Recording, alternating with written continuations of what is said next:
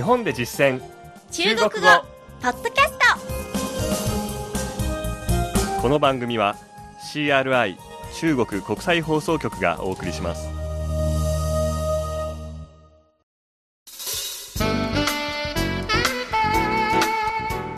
大家好、こんばんは。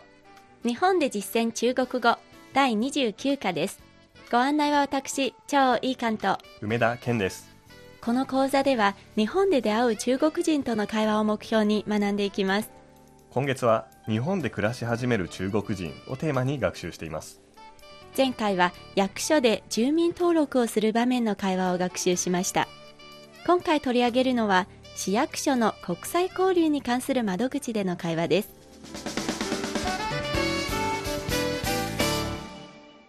では本文を聞いてください。私が役所の職員で、張さんが窓口を訪れた中国人の役です。这里能提供什么服务？主要是向外国人介绍一些交流活动。有翻译吗？主要是市政府举办的就有。比如什么活动？茶道体验等等。では日本語で聞いてみましょう。ここでは何をしてもらえますか？主には外国人向けに一部交流イベントのご案内をしています。通訳もつきますか？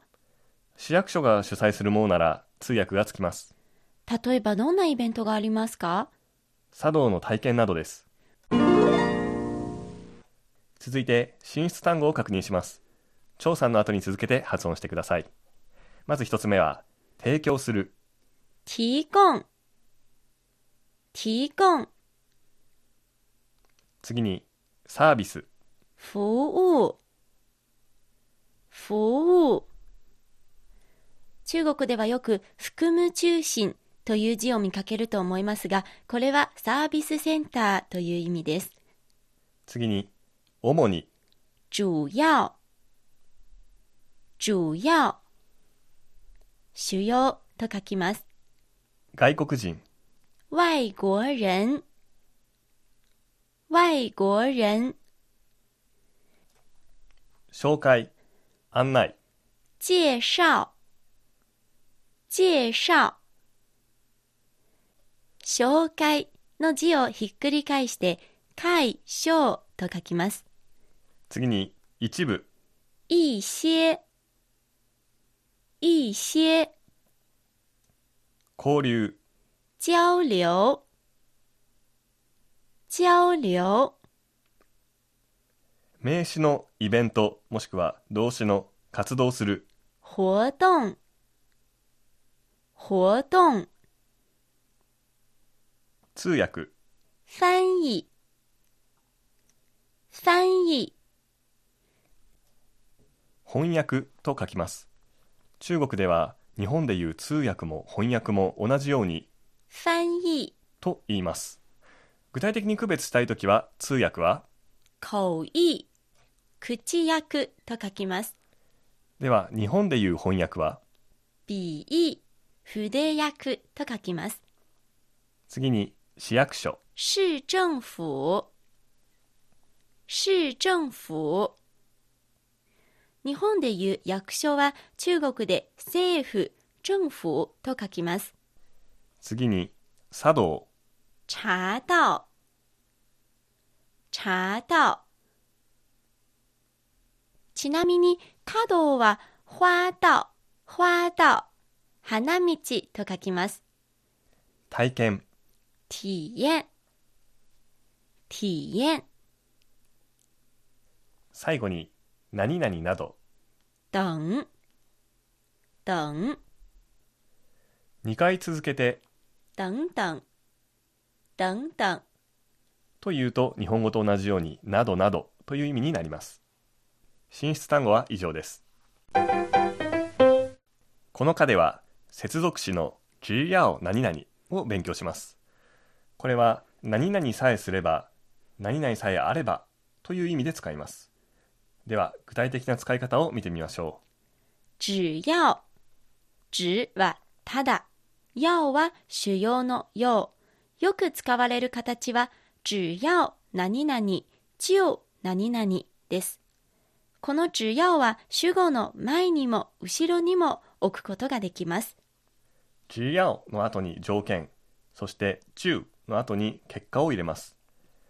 例えば、彼さえいれば心配することはない。只要他在、就不用担心。只要他在、就不用担心。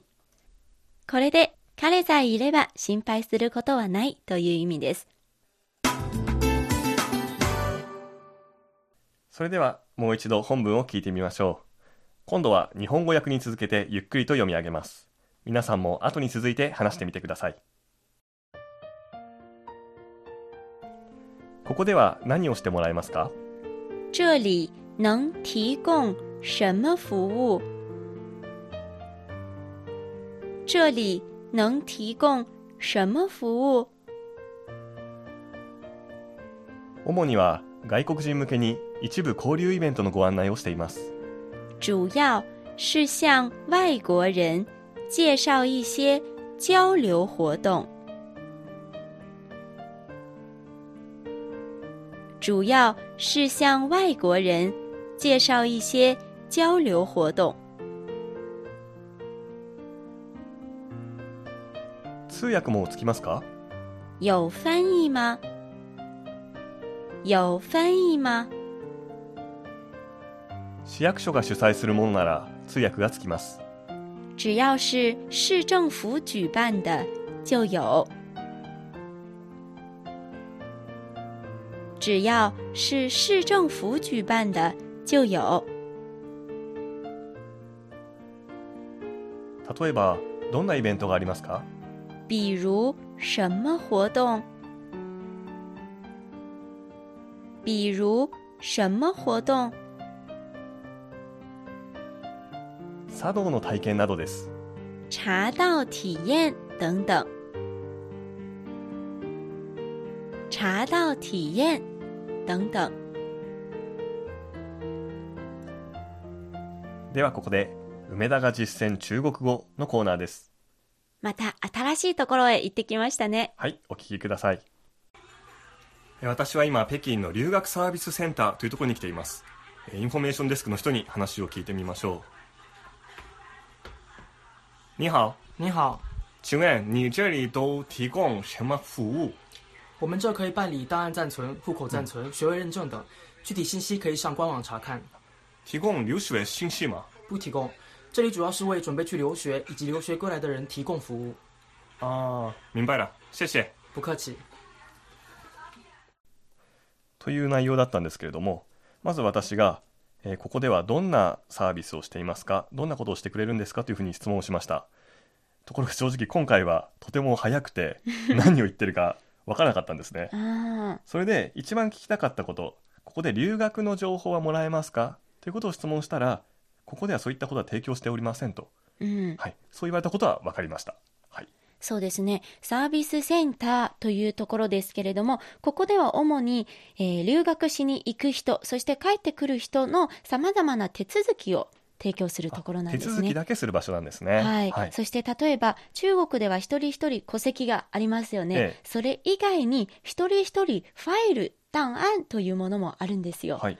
あの私たちが成長してきたあのルートのさまざまな資料、それを証明できるものがこのファイルの中に入っています。個人情報ですね、はいはい、そしてこのファイルの保存、戸籍の保存、またえ外国で取った学位、それの認証もしてくれます。なるほど、はい、留学生にとってとっても重要なところなんですよ。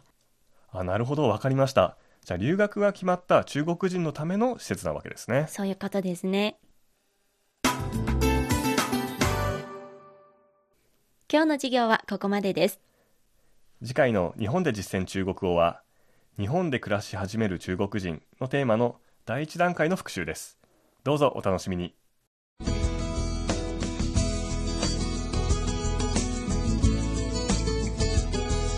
いかがでしたか？日本で実践中国語。ご意見ご感想などありましたら、ぜひお便り、Eメールでお寄せください。それではまた、下次見。再见。